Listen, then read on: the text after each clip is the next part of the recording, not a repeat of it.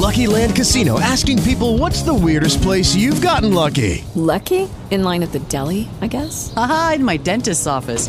More than once, actually. Do I have to say? Yes, you do. In the car before my kids' PTA meeting. Really? Yes. Excuse me, what's the weirdest place you've gotten lucky? I never win and tell. Well, there you have it. You can get lucky anywhere playing at LuckyLandSlots.com. Play for free right now. Are you feeling lucky? No purchase necessary. Void where prohibited by law. 18 plus. Terms and conditions apply. See website for details. There's a broader issue at play that we need to touch on first when talking about this issue in Texas. What these once in 100 year events keep making clear is that we know where we are vulnerable, but we don't do anything to make sure we're prepared. Like before this pandemic, we had a pretty good idea of what would be needed if one were to occur. There were some policy plans written, some warnings issued, reports done, but other more immediate things took priority. And so when we got hit with one, our response was negatively impacted by a lack of preparation and investment. Same thing happened in Texas.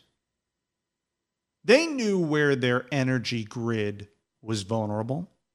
There are reports from 2011. Last time they had outages due to freezing weather, warning of what was needed moving forward. What happened this week wasn't a surprise to those involved in Texas's energy infrastructure or those who monitor it. The Electric Reliability Council of Texas, which manages the flow of power to Texans, planned for worst case scenarios. Only the ones they planned for really weren't worst case scenarios. They were actually pretty common events. Events that tend to happen once every 10 years, not once every 100 years. So the question becomes what's the right balance between spending on something that could happen but may not happen anytime soon and more pressing immediate needs? Most of the time, we go with what's needed now. And, and look, that's hard to argue with. But these once in a generation problems seem to be happening more often, especially these climate related events. We're seeing once in a generation storms, once in a generation wildfires, once in a generation floods. Now you got a once in a generation freeze. So I think it's probably time to start having discussions on more investments to prevent worst case scenarios. I mean, the cost of these crises are enormous.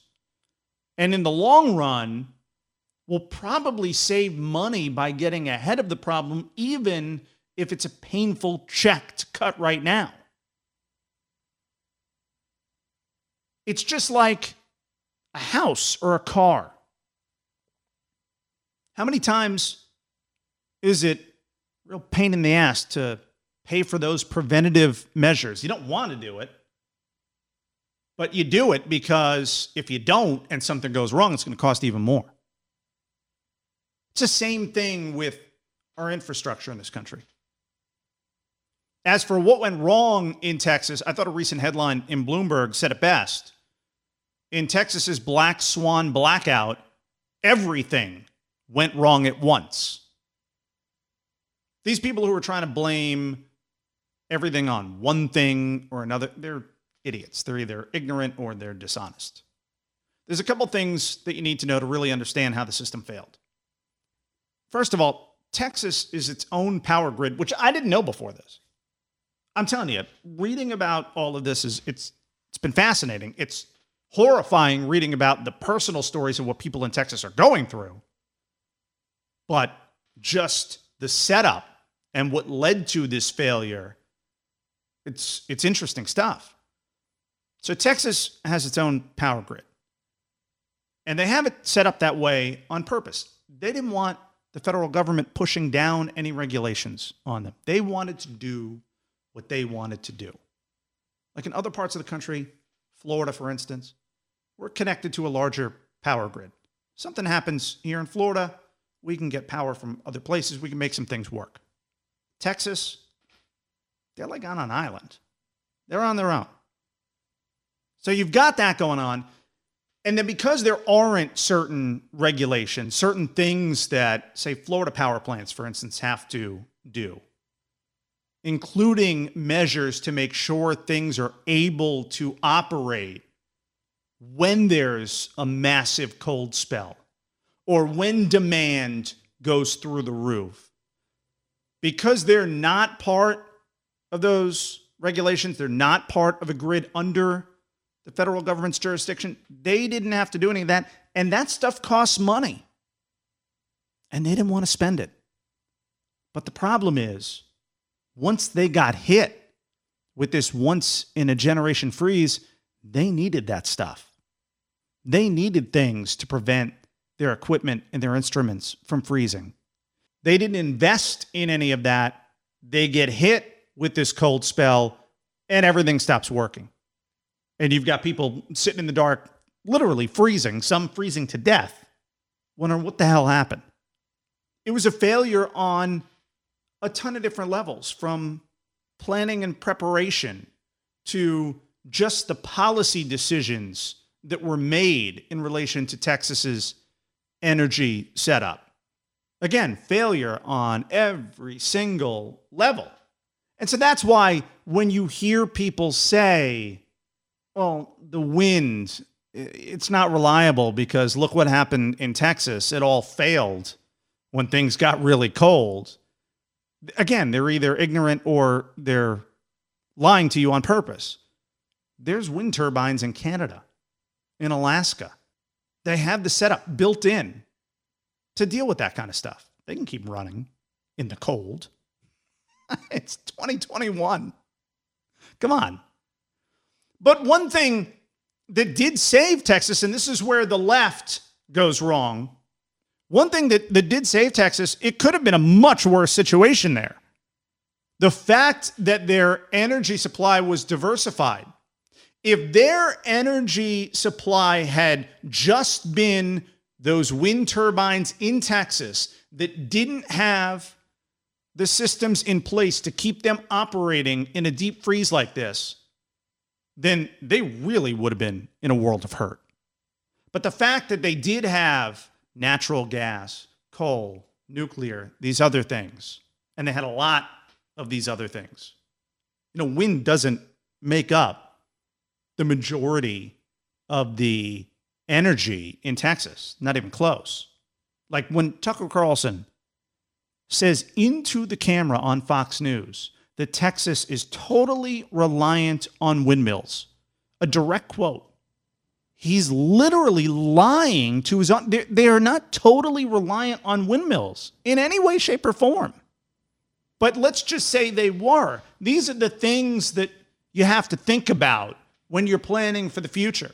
The fact that they had those diversified energy supplies allowed them to at least prevent the blackout from getting worse.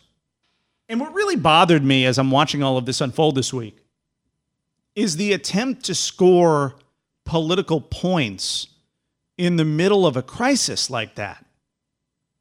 Focus on the people who are literally freezing in their homes, burning furniture for firewood. They got no food. Have you looked at the pictures of the store shelves? It's a disaster but it became about wind turbines and then the information wasn't even accurate. And see this this goes back to my initial point more of a big picture point about our decision making in this country. And and I'm not going to play Monday morning quarterback and say that it was wrong to invest in more immediate needs than these once in 100 year type events. That's a hard case to sell to the public. We're going to invest billions and billions and billions of dollars into preventing something that, that may happen, may not. But when it does happen and we don't do that, then we're screwed. Here's another piece. I tell you what, the Texas Tribune has done some fantastic reporting on all of this, and so has Bloomberg, too. Uh, this piece is from Bloomberg. Texas was warned it needed to heat pipes, insulate control panels, and take other steps to keep producing power mid bitter cold after Arctic blasts in 2011 and 1989, and now it's happened again. Here in, in Tampa Bay, I would say a comparable scenario would be whether or not we should be investing millions and millions of dollars, perhaps even billions of dollars, depending on the total cost, to protect the Tampa Bay region from category four, category five direct hit. We've had a couple of close calls over the past couple of years. We've gotten lucky. May not happen. May not happen for another 50 years, 100 years. Who knows? But if it does, are we prepared for the destruction that's going to cause? Not sure that we are. But that's the problem that you get into. We've got other pressing needs here in the Tampa Bay area. What do you do? These are tough questions, but I think in this country, we're getting to the point now where it, really is time. And, that's why I will be, depending on the package that's put together, we'll have to see it all play out. But there really needs to be bipartisan support for an infrastructure package because we have got to upgrade infrastructure in a big way, make an investment in this country and do it right and prepare ourselves for the next 25, 50, 100 years. Hello, it is Ryan, and we could all use an extra bright spot in our day, couldn't we? Just to make up for things like sitting in traffic, doing the dishes, counting your steps, you know, all the mundane stuff. That is why I'm such a big fan of Chumba Casino. Chumba Casino has all your favorite social casino style games that you can play for free anytime, anywhere with daily bonuses. That should brighten your day a little. Actually, a lot. So sign up now at chumbacasino.com. That's ChumbaCasino.com. No purchase necessary. VGW. Void were prohibited by law. See terms and conditions. 18 plus.